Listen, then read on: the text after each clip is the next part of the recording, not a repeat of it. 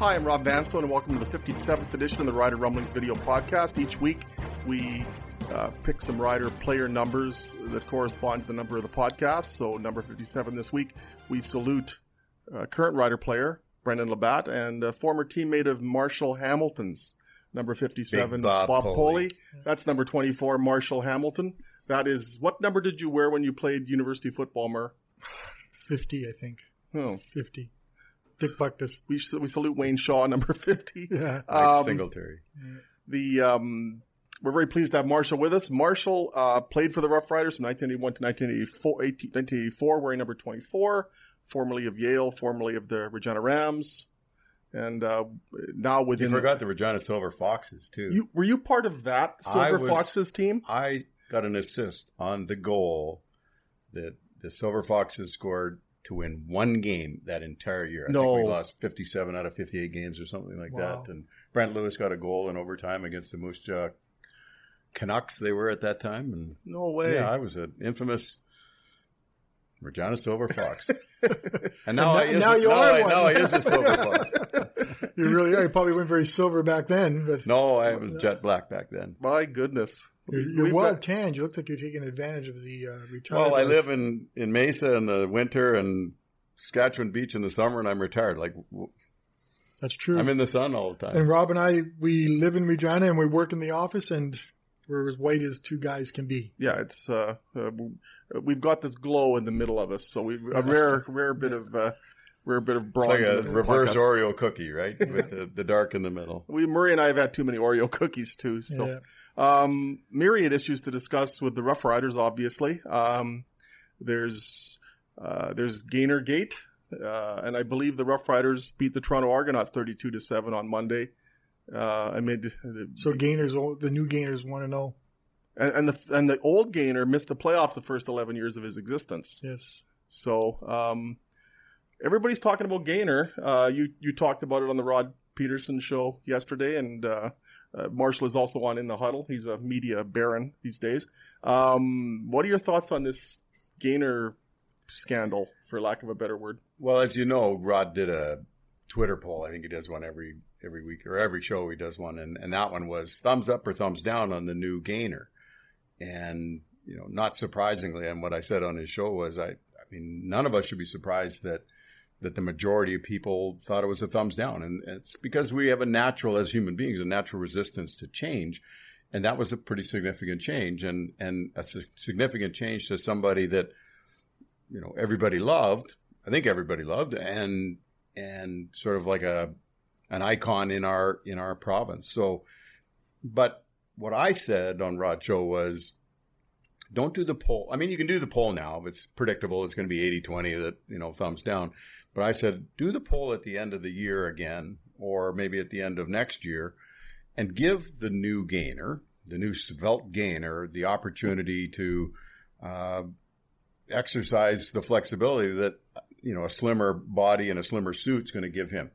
Uh, I, I likened it to sort of two of my favorite mascots over the years. I don't even know if the San Diego Chicken's still around, but the San Diego Chicken. I remember when he came to Regina back when I was playing, and he did this little rendition to the song "Whip It Good," and he had a little fake uh, dummy referee, and he was throwing this this um, this uh, referee around. I think Gainer's since done something similar to that, but San Diego Chicken was the first one to do that. And I was sitting on the sidelines. I was about 20 feet away from this this uh, San Diego Chicken, and I'm just trying my hardest not to laugh because the whole audience is going crazy. And I look over next to me, and about five or six feet away from me is Joe Faragalli, the head coach, and he's so I figured, well, I guess it's okay to laugh at this. So I I laughed along with it, but you know, the kind of things he was doing, Gainer couldn't do, you know, in this big bulky thing with a great big head. Um, I also think of the, the Oregon Duck mascot who, you know, the Oregon Ducks score a touchdown and the Oregon Duck mascot gets down and does seven push-ups and then they score another touchdown and now he's got to do 14 push-ups and the whole crowd's counting.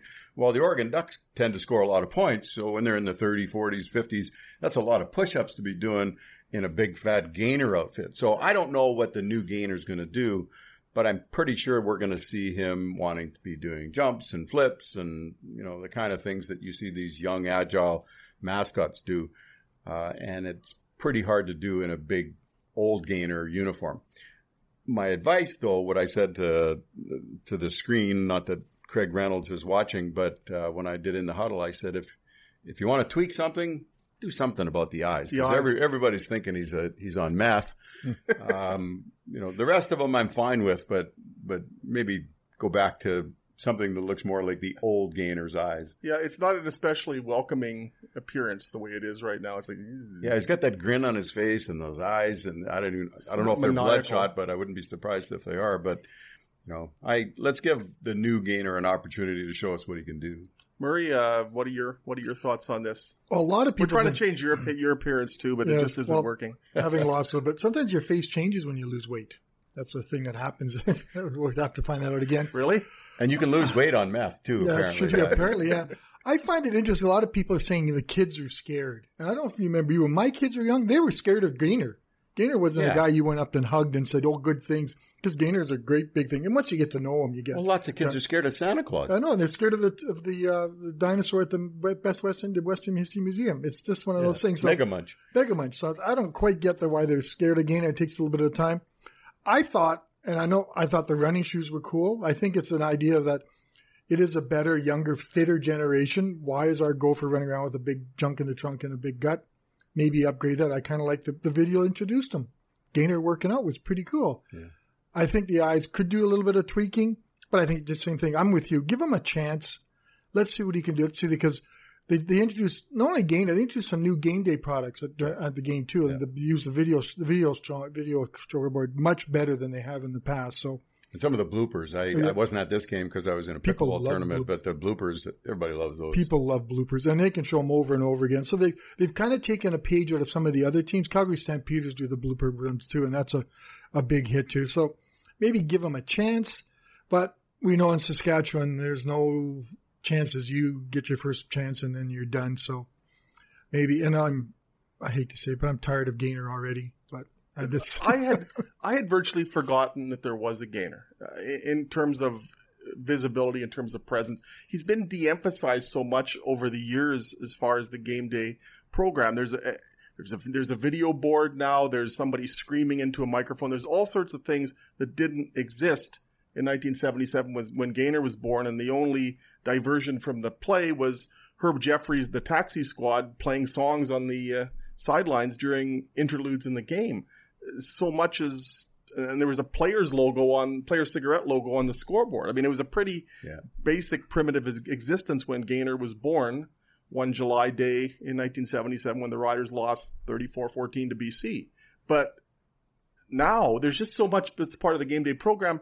You don't really even I didn't really really even notice Gainer for the longest time, and then suddenly it's like okay, he does he or she, we still haven't confirmed the gender, have we? Um, does matter to people. I I'd forgotten he or she was there. Well, the turning point, if if we all go back, and you've sort of hinted at it without saying it out loud, is the turning point is the jumbotron. As soon as the jumbotron gets there, now you've got this new form of entertainment. You can show replays, you can show videos, you can do interviews, you can do games and different things like that. And you go to a game now at Mosaic Stadium, and that's every break is you know, turn to the jumbotron and watch. Oh, there's a picture of there's the kiss cam, there's the the dance cam, there's the people with you know artificial mustaches and hats on. There's always something on the jumbotron, and that used to be gainer time. That used to be the time where Gainerd walk on the field with a fake dummy, or he'd come out and you know jump on a tiger, or he'd come out with his signs and go go yeah. riders defense or different things like that. That was those timeouts were for Gainer, and that's where Gainer got a chance to be lovable to his to his fan base. Well, now he doesn't have that opportunity because the jumbotron's taken over. And and there was a time too when I don't want to risk deriding the Rough Riders that were, that existed when you played, but there were 11 years when the Riders didn't miss the playoffs. There were some years that team was absolutely dismal. There were a couple of 2 and 14 seasons for which Marshall wasn't responsible because he didn't he debuted with the 9 and 7 Rough Riders of 1981.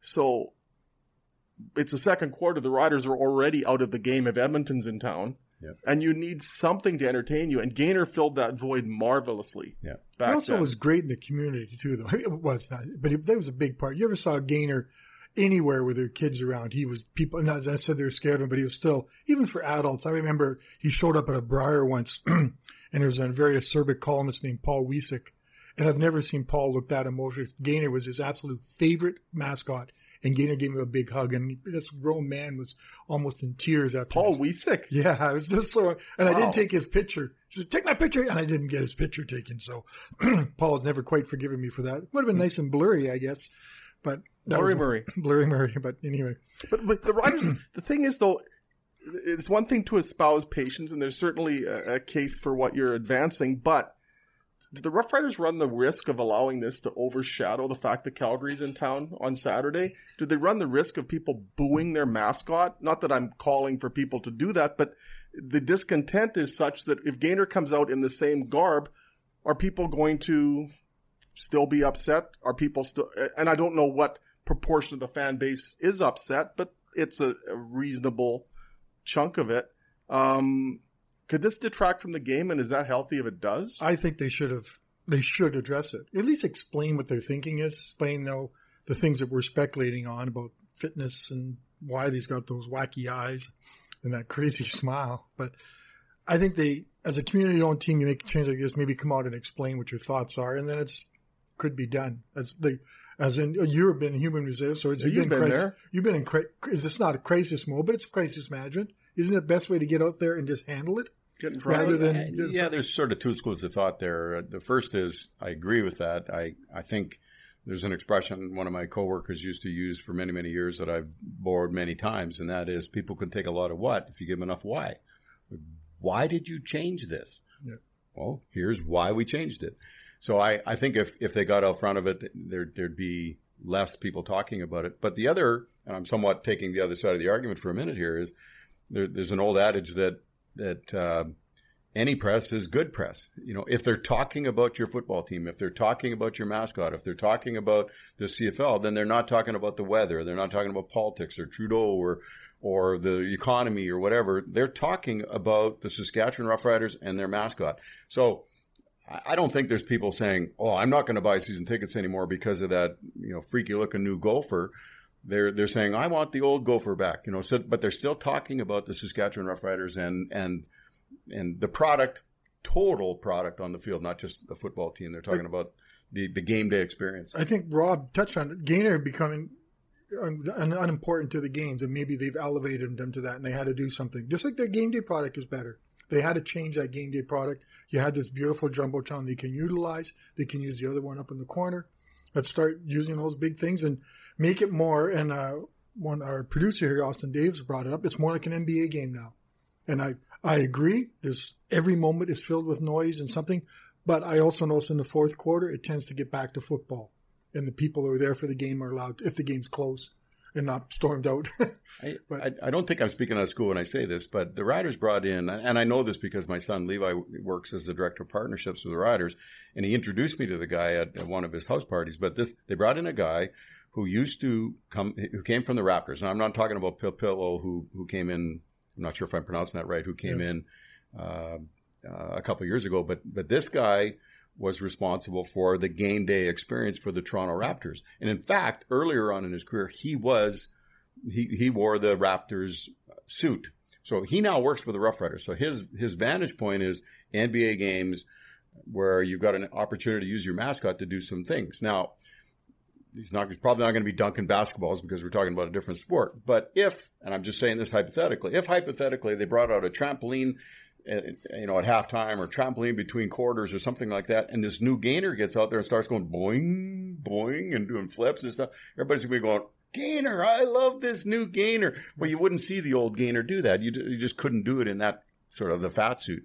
But um, you know, so that's why I say let's let's give this the year, and let's give the riders the opportunity to unveil their new mascot and what all they want him to do. I assume it's a male, and um, and then let's vote at the end of the year. well, the problem is after all this Gainer talk, we still not haven't yet mentioned that Cody Fajardo threw for 430 yards. That's the unfortunate part of this. Yeah. And the defense had its best game. People should be raving about this wonderful quarterback that they have, yeah. and this excitement and this this offense that's a tonic after the sheer sludge that people were subjected to last season. Mm-hmm. Um, Tucking and chucking. Uh, yeah. Cody Fajardo to to Kyran Moore for 98 yards. This is a team that threw for 100 yards in the entire West Division semifinal.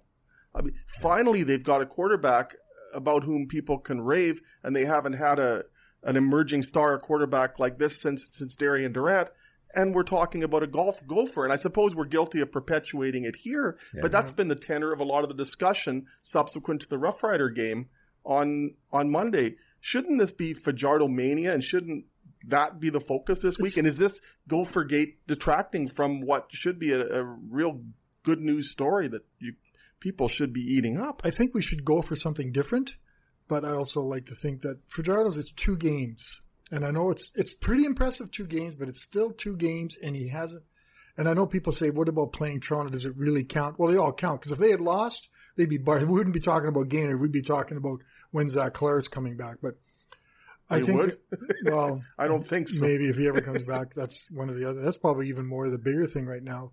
And where Cody Fajardo's playing, yeah. what does Craig Dickenson do? The way now, it's six games, and that first we did first game in August is a long ways away against Hamilton. But what does he do if Zach Collaros is healthy? Is Zach Collaros can come back and play? What it, you know, you're a football player. You're older now, and you've obviously got a good life, good quality of life.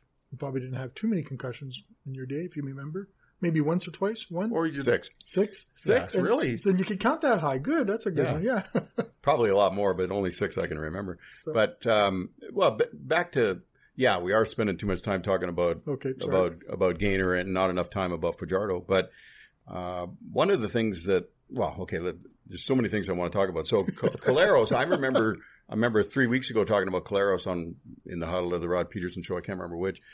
And I looked at the camera and I said, I said, Zach, if you're watching and if you're listening, um, think about your future. Think about, you know, think about it from your wife's perspective. I don't know if he's got kids. Think about it from your kids' perspective and think about, you know, where do you want to be when you're 40? Where do you want to be when you're 50? Where do you want to be when you're 60?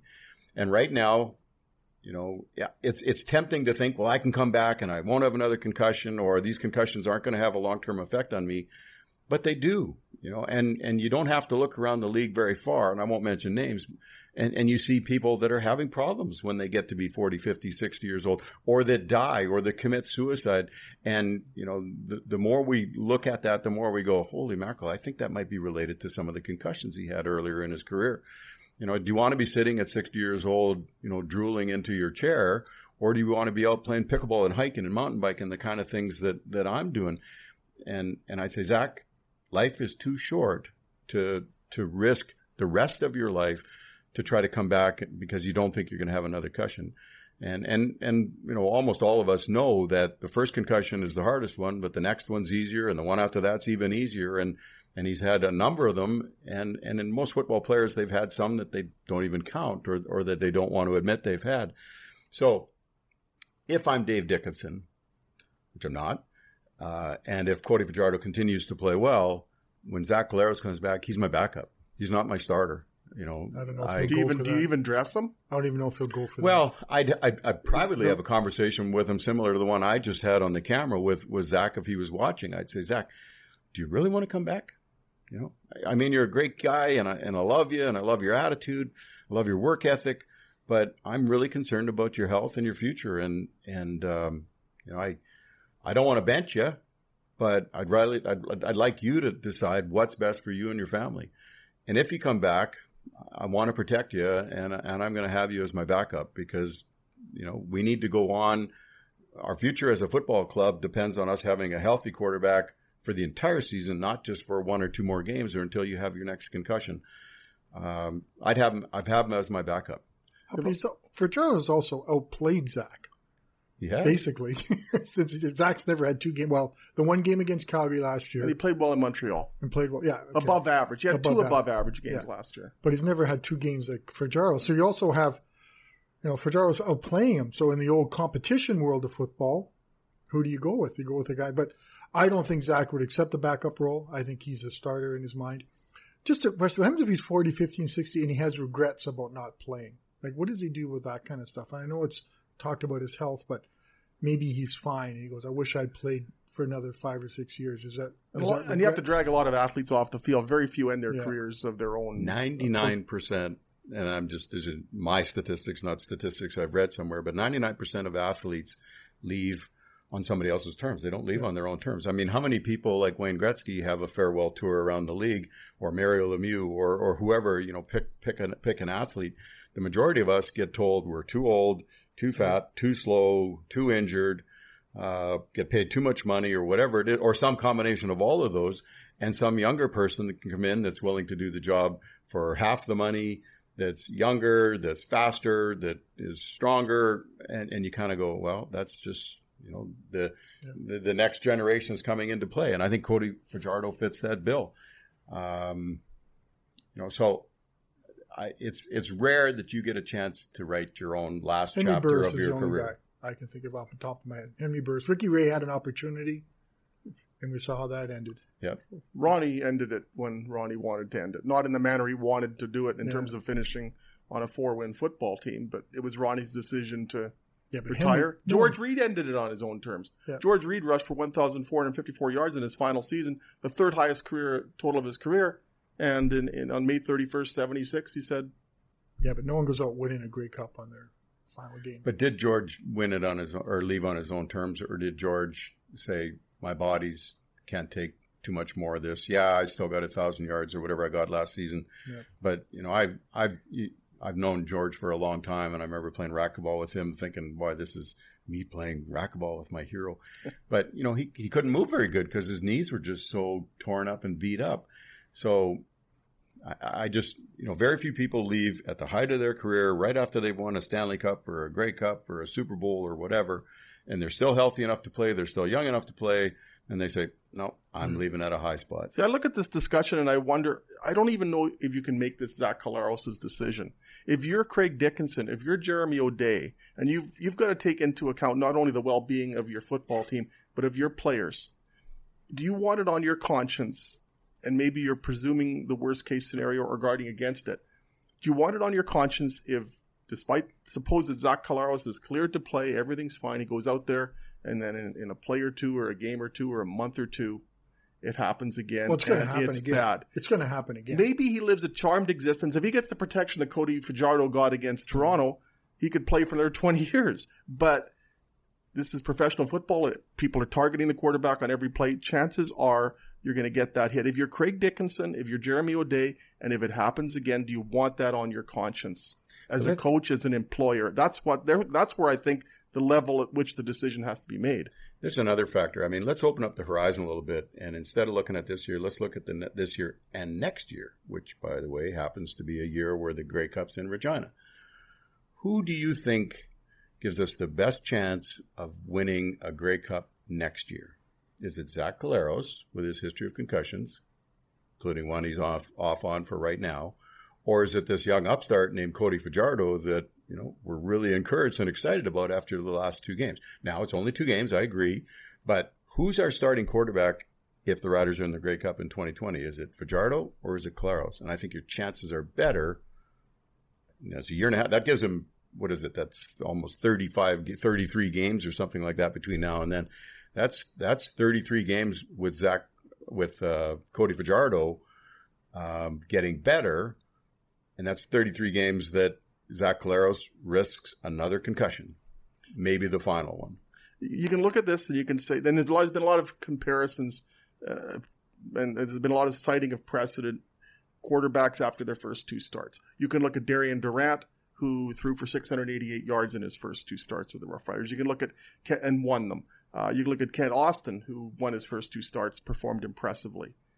You can also look at a former teammate of Marshall's, Joe 747 Adams, who threw, threw for 300, 355 yards and then 312, won his first two starts and well, And nobody wanted to play for him. you know, um, You didn't have so a book about him, did you?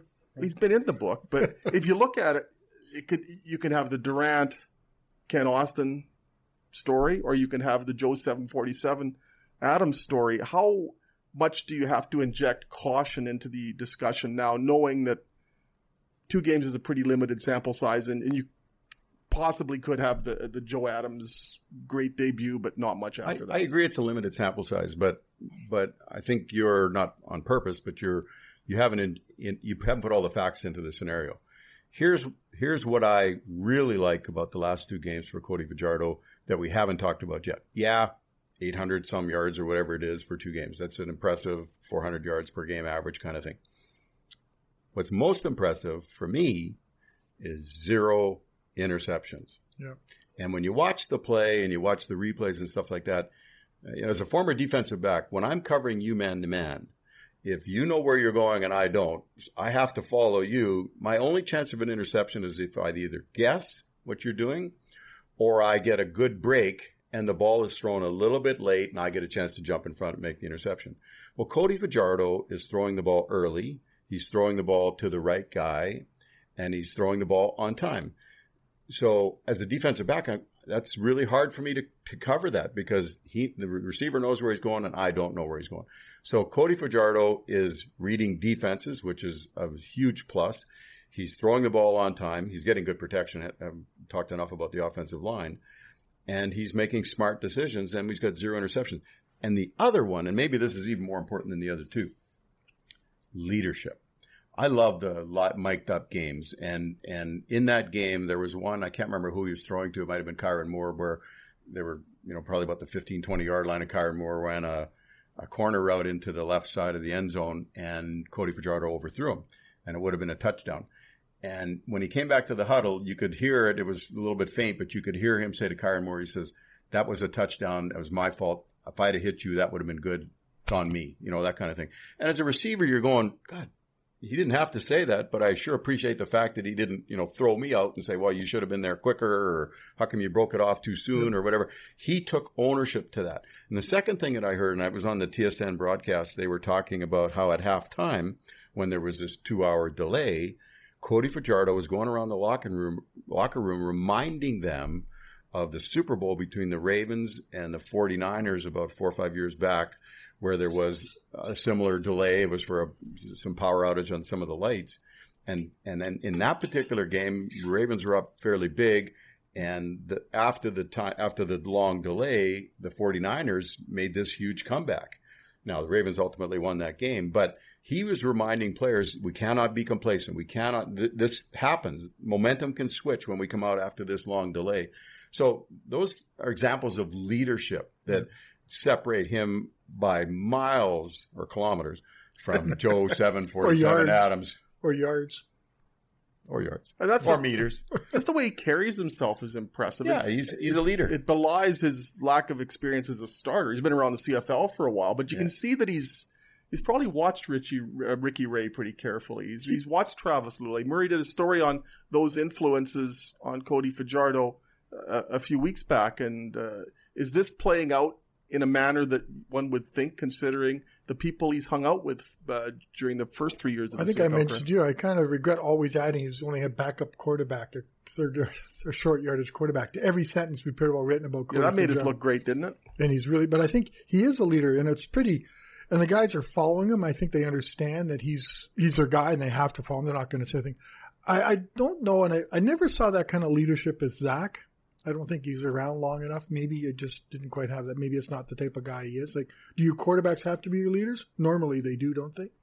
Well, I, I think they're naturally your leaders, whether they're a rah rah guy like a Matt Dunigan or whether they're a very quiet, unassuming guy like a Ricky Ray. But people do look to their quarterbacks. And now, if their quarterbacks are are quiet, they're still watching their demeanor. They're still watching how they act in the huddle. They're they're watching how they react after a good play. They're reacting how they react, watching how they react after a bad play.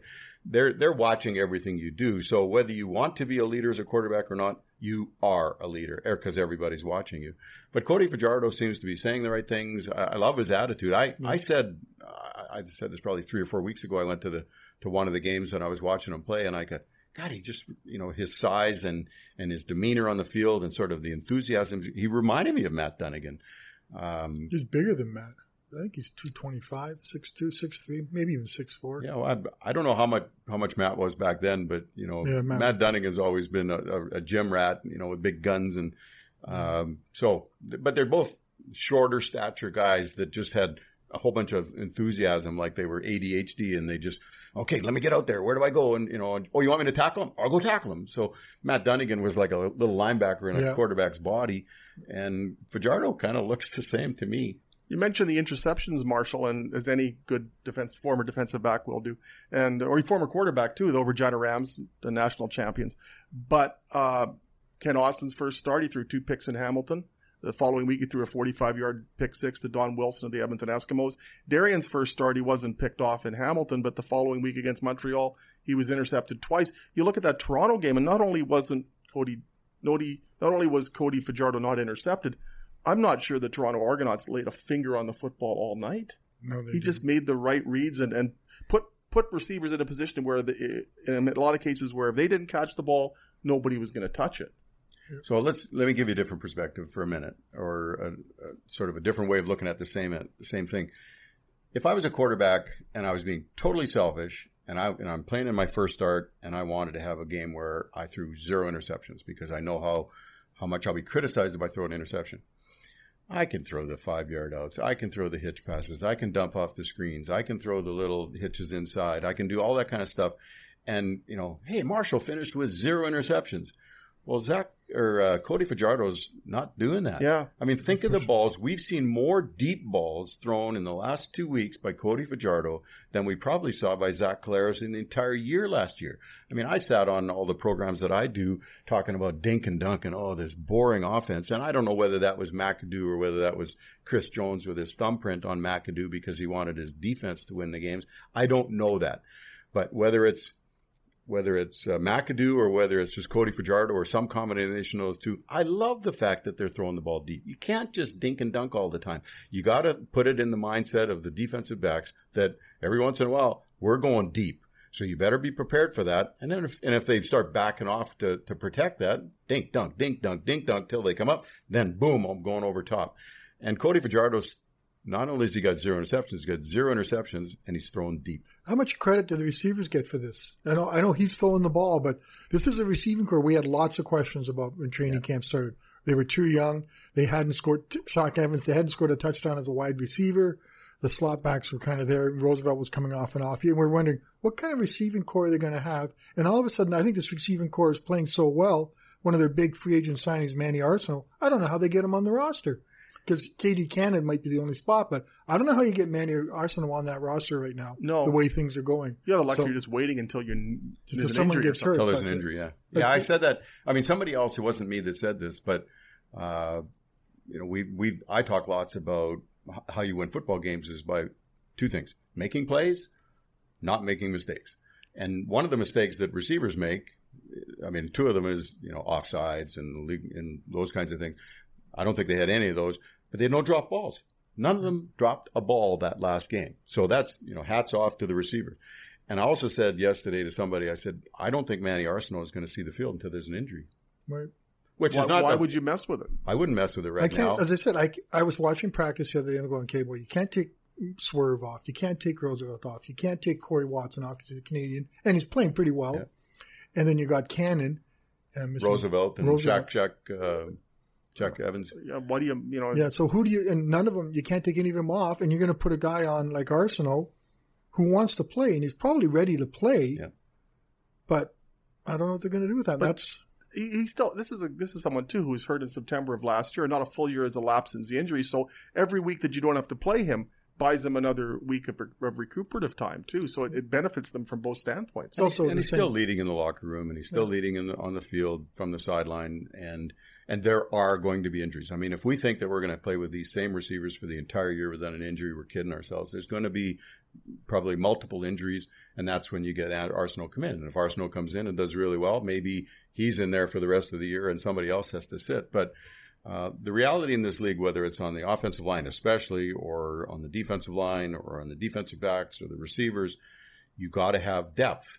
And right now at receivers, I think we got pretty good depth. they also have another, and it's on defense. What do they do with Solomon Elimimian when, if he's capable to come back? He's another guy they rested a week when he was ready, but the defense is coming off arguably its best game, Yep. even maybe better than some games they played under Chris Jones. They did everything right. I don't think I don't remember a mistake. You know, they just they got pressure on the quarterbacks. They had great coverage. They had two picks, four sacks. Charleston Hughes looks like he's found a fountain of youth. So how do you say, okay, well, Solomon, you're going to go in the middle, and we're going to put Cameron Judge as weak, and we're going to leave Derek Moncrief as Sam because you can't move him anywhere. So what do they do with those couple of vets? So maybe other questions. What are they going to do with these guys? And they're all being answered in a positive way that I think most of us didn't think would be would happen this way. Everything we're talking about is good problems, not Yeah. bad problems. It's good problems. Yeah. You know, what are we going to do with with this guy that's waiting in the wings? What are we going to do with that guy that's waiting in the wings? Those are really nice problems, as opposed to so and so just got hurt. Who's going to go in now? Exactly. You know, and that's sort of what we're used to. So uh, nice problems to have if you're Jeremy O'Day or Craig Dickenson. Has Craig Dickenson liberated Stephen McAdoo? That's one question that's percolating. To, and, and you alluded to it uh, previously, Marshall. Was and and I should point out that in 2017, the Riders led the league in touchdown passes when Chris Jones was the head coach and when Stephen McAdoo was the offensive coordinator. So it's not like there wasn't some productivity on offense with Stephen McAdoo here. But you look at last year and and the restrictive schemes that they had, even when Zach Collaros was in the game, and now you watch what's happening now. I just wonder if Craig Dickenson has given Stephen Mac- McAdoo the, the, the latitude that perhaps he didn't enjoy when Chris Jones was here, particularly last year. Yeah, I wish I knew whether McAdoo had latitude last year or not. I don't know that. I, I'm not a Chris Jones fan. Anybody that's kind of watched You Well, you guys, anybody that's watched in the huddle over the last couple of years knows that I'm not a Chris Jones fan. But um, I, I just think that Craig Dickenson, from from what I can glean through interviews and, and so on, I haven't met the man yet, but I just think that he's the type of leader that empowers the people underneath him. He, he says, You're the defense coordinator, not me. You're the offense coordinator, not me. I want you to, to do the best job you can. I want you to do the best job. Let me know what I can do to help you. I'm going to hold you accountable, but I'm not going to tell you how to do your job. I hired you to do that job. And I think he, I think, so I think he is, I think McAdoo, if he wasn't before, I don't know, but I think now he is empowered. And I think McAdoo is saying, "Oh, good. I don't have that, have to worry about that sort of pressure that I had previously from Chris Jones, and now I can run my game plan. And then, oh, look, I got this young, energetic quarterback that likes to go down the field and seems to be making smart decisions. So let's open up the playbook and have some fun. So I I think he is empowered now to run his offense that he wasn't able to under Chris Jones. Chris Jones." I mean, again, I'm being ultra critical of a guy that's already gone, but I think if, if the Riders had 100 eggs in their basket to spread out between all of the players on their team, they put 75% of those eggs on the defensive side of the ball. They said, we're going to win with, you know, sacks. We're going to win with pressures. We're going to win with interceptions for touchdowns. We're going to win with fumble recoveries for touchdowns. We're going to win with defense. And on the offense, they're kind of going, well, geez, anybody going to don't you give us any eggs? Don't we get any eggs over here? And I think that's probably a factor why we didn't get, you know, some of these high priced quarterbacks wanting to come to the Saskatchewan Roughers because our history has been we're going to spend all of our money on defense. Well, are you going to spend any money protecting me? Are you going to give me receivers to throw to? Are you going to give me a running back to hand off to? So I I think that will change over time, but that's the reputation that Chris Jones had. And I think now McAdoo's saying, all right, my it's my game plan. I got a quarterback that can run it. Let's go. Plus, he has a running back. He has a very good running Yeah. back in William Powell. And Marcus Thigpen is okay, but he's no William Powell. I keep looking up and going, "There's William Powell going again. What a run that is! What a Yeah. that's eight yards, man. That was eight yards of speed and power, and he has this amazing ability to cut Vision. vision. His Yeah. vision, it's just to go wow. And you just watch him. You could watch. I love watching Andrew Harris run the ball. I Yep. think he's one of the best running backs. I'm quickly falling in love with watching William Powell Yeah. take over a game at running back, and they did that in the big, you know, in the second half of, after the storm. They kind of just sort of focused. They didn't really try to run up the score or anything, but William Powell. So they have a running back that takes all the heat off the quarterbacks, which is providing that kind of excitement. And I'd like to see one game. I don't know how many carries they had. How many carries they have yesterday? Do you remember, Rob? 15 ish. He gets around twenty, and he just gets bigger and stronger and tougher. And what a what a great signing that was. Just give some more credit to uh, Jeremy O'Day to go first seeing the, the site to get for Fajardo, and then get to William Powell, and then Yeah, we won't bring up Micah Johnson yet. We'll still you've adapt to- alluded- He's play, he Micah Johnson had a tremendous game against Toronto. You, I rewatched the game about 4 a.m. on I Tuesday. think I was just going to bed. then. and Micah Johnson was an absolute terror. Uh, the interception by Nick Marshall. Nick Marshall actually, S.J. Green had a step or two on Yeah, Nick Marshall. He was What under, happened? underthrown. Micah Johnson made uh, forced the pass to be thrown before Yeah. the quarterback wanted to. He couldn't step into the throw. Pass was underthrown. That's an inter- that interception is, is a Micah Johnson production Well, as there's much no- as it is a There's Nick no Marshall coincidence production. that he's got Charleston Hughes is reliving his youth right beside him. So that's got to change a whole lot. And I think, I think, and I said this before the season even started. I said, good pressure up the middle from Micah Johnson is going to make the, the job of of guys like um, Charleston Hughes easier because he's going to take the double teams and and and Charleston Hughes is going to come off the out edge. You know, unless they're going to chip with a running back, which takes a, a guy out of the out of the receiving uh, Charleston Hughes is going to have a good year. And I think once, and now Charleston Hughes is starting to have a really good year, they're going to start to say, well, we got to start doubling there. And then you're going to see Micah Johnson coming right up the middle and, and either getting sacks or he's going to cause um, interceptions to happen at the back end, like the one you talked I've about. never with Nick seen a def- I've never seen a defensive tackle like that. Yeah. He's tall and he's big. He's like 280, but he's lean and he's quick. and he's quick. Cat Yeah. quick, like he's like Ed McQuarters, was it- number Yeah. 61. Yeah. Yeah, that's a long going back a long, long time. When he had ago. two eyes or when he had one? Uh, even Yeah. with one eye. yeah. Man, That was a great signing, I guess. So we'll have to do that. But But back to William Powell for a second. I, I likened him earlier in the year to a guy that's uh, well known throughout the NFL, and that's Le'Ve- Le'Veon Bell. yes, Le'Veon Bell but he was bigger. you know, he, he gets he gets the ball and then he just sort of pauses and he looks at the backs of his offensive linemen and he goes, Okay, I know where the hole's supposed to be, but it's not right there yet. So I'm just gonna wait here until you guys move those guys out of the way and then I'm gonna go find that hole. And offensive linemen love playing for guys like that. He said, just let us create the holes. Don't handicap us to say that it well, it has to always be pushed that way. Just give me a chance to put this guy on roller skates and push him wherever Yeah. way I want. And you talked about 15 carries versus 20 carries. The difference between 15 carries and 20 carries is those last five. You've got a defensive line that's getting pooped, and the offensive linemen are just going, okay, let's keep running the ball because I got these guys tired, and it's just like they're on rollerblades, and we just get to keep pushing back. And you got a guy like William Powell with great vision just saying, all right, I'll follow you guys. Where do you want us to go? And there was also a play. Uh, Cody Fajardo looked like he was audibling on the play where they lined up.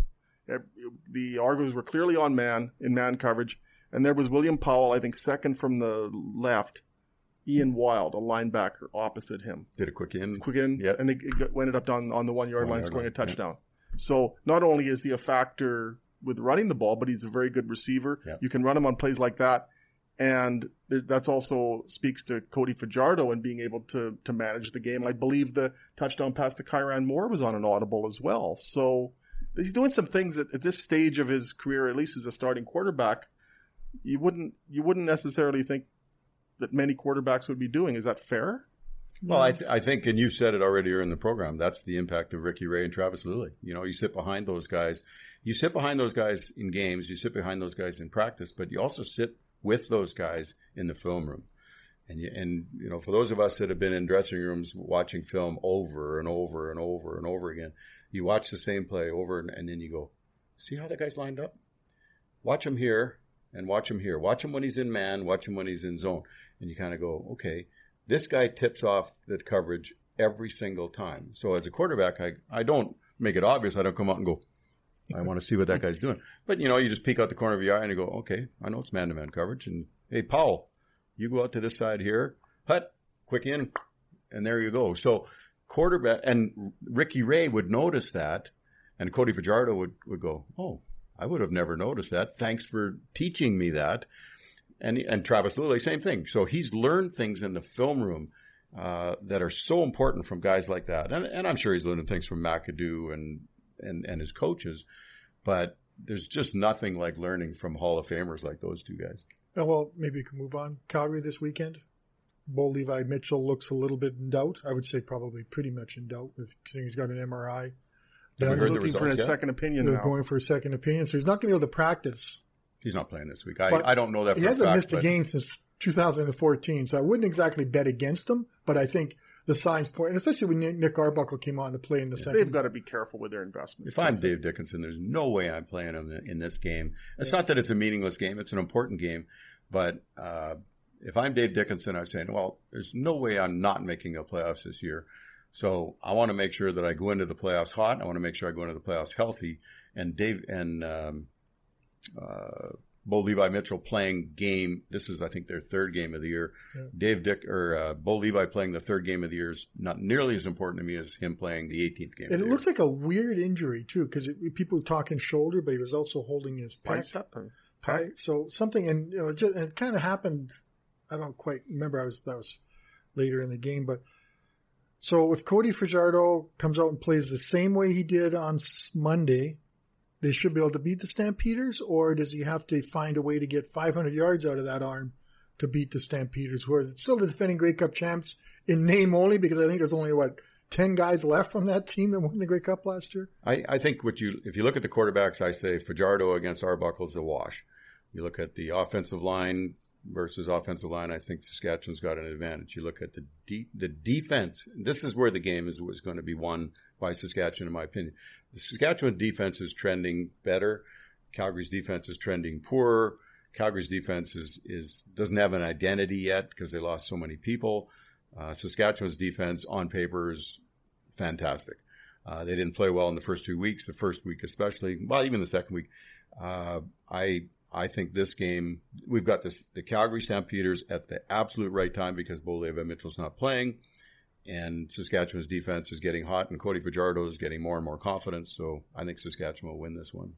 Mur, any uh, we've taken up far Yeah, too much of Mar- Marshall's time when he could be golfing or pickleballing or whatever. Uh, any final thoughts before uh, we? Uh, Maybe Close everyone for should just take a little chill pill about Gainer. I believe in following Marshall's advice: patience, patience, patience. But fix those darned eyes Yep. because somehow get bring the eyes back, and just enjoy the fact that some guy lost a little weight, and maybe we should all embrace that.